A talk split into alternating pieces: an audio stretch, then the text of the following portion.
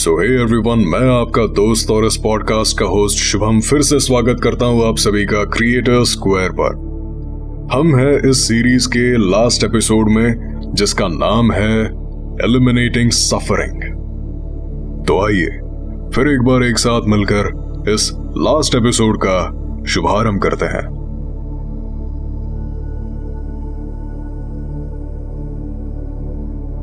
कई वर्षों पहले एक युवराज थे। जिनका नाम था सिद्धार्थ गौतमा। वो एक अमीर राजा के बेटे थे, जिनके पास वो सारी चीज़ें उपलब्ध थी, जिनके सपने हर सामान्य व्यक्ति देखता है।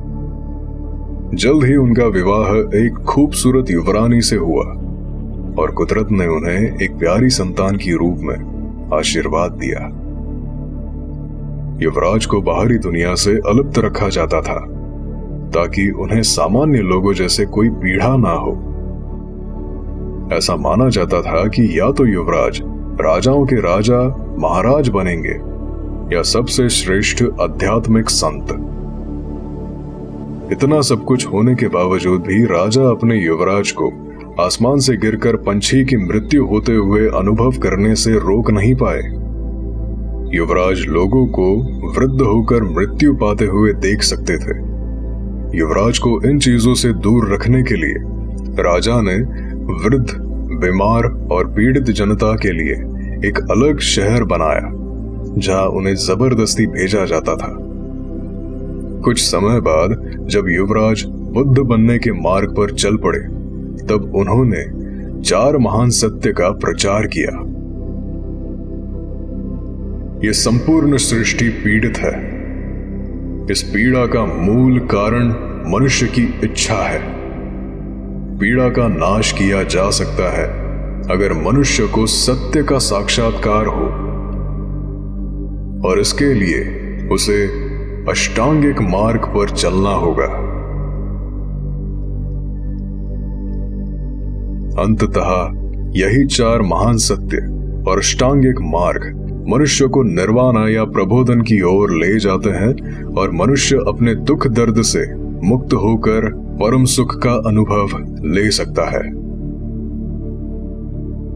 बुद्ध इसे निर्वाणा कहते हैं, जबकि उनके गुरु इसे मोक्ष कहते हैं।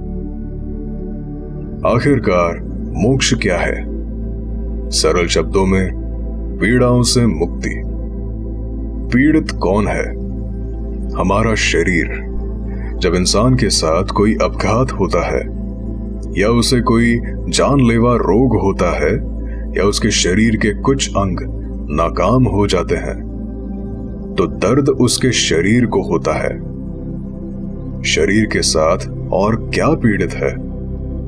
हमारा दिमाग।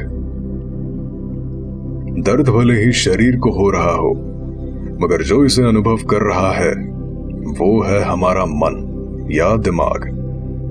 मॉडर्न साइंस ने एनेस्थेशिया को खोज निकाला, जो हमारे शरीर के कुछ भाग को, या पूरे शरीर को, निर्धारित समय तक सुन्न या बेहोश रखता है।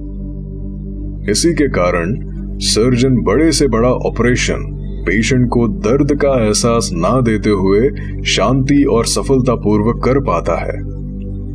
सोचिए कि आपको रूट कनाल करवाना है। और डेंटिस्ट ने आपको बिना एनेस्थेशिया दिए प्रोसीडियर को शुरुआत कर दी। तो क्या आपको दर्द नहीं होगा? कुछ लोग बस इस ख्याल मात्र से बेहोश हो जाते हैं। इसमें कोई शंका नहीं कि हमारे शरीर को दर्द नहीं होता। लेकिन जब हमें सत्य पता हो, तब हम नहीं, बल्कि सिर्फ़ हमारा शरीर दर्द से जूझता है। वही जब मानसिक दर्द की बात आती है, तब हम नहीं, बल्कि हमारा दिमाग मानसिक दर्द से जूझता है। यही है मोक्ष, जो इंसान को दुख दर्द से मुक्ति दिलाता है। जो इस सत्य को जान पाता है, वो अपने जीवन के अंत में मोक्ष को प्राप्त कर लेता है। वो अपनी अधूरी इच्छाओं को पूरा करने के लिए फिर से जन्म नहीं लेता और संसार की प्रत्येक पीड़ा से मुक्त हो जाता है। जब कोई जन्म ही ना ले तो उसकी मृत्यु कैसे होगी? इसी प्रकार, मनुष्य की आत्मा परमात्मा में विलीन होकर, जन्म मृत्यु के इस चक्कर से मुक्त होकर अमर बन जाती है। यही है मनुष्य के जीवन का सार, यही है वो परम सत्य यही है वो आत्म साक्षात्कार और यही है मनुष्य।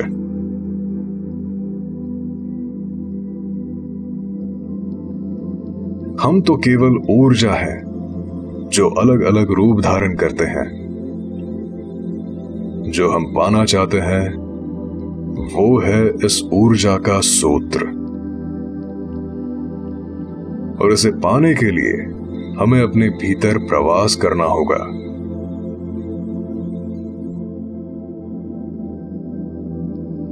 मनुष्य चाहे जितनी प्रगति कर ले, किंतु उसके हाथ समय की लगाम कभी नहीं आएगी।